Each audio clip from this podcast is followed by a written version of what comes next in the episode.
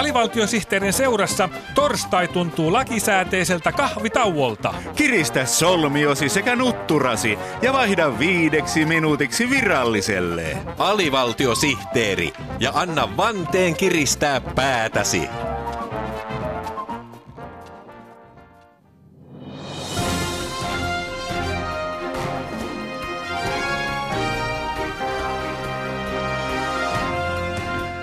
AVSTTn uutiset ylpeänä esittää AVSTTn uutiset.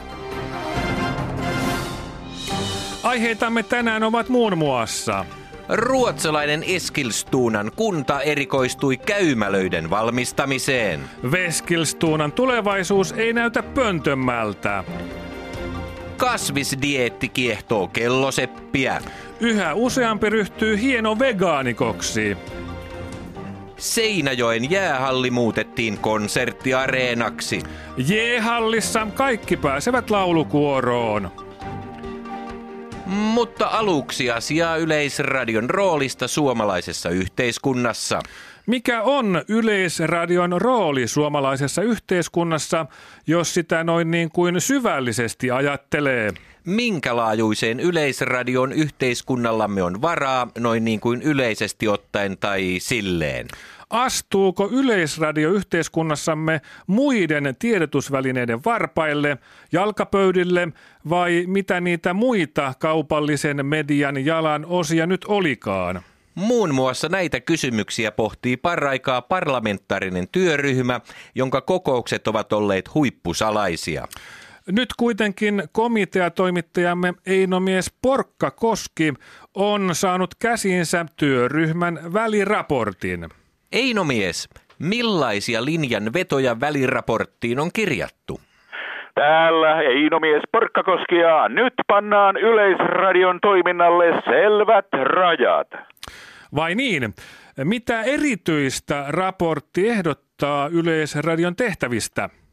Työryhmän raportin yleislinjana on se, että Yleisradion pitäisi toimia yleisesti ottaen yleisellä tasolla.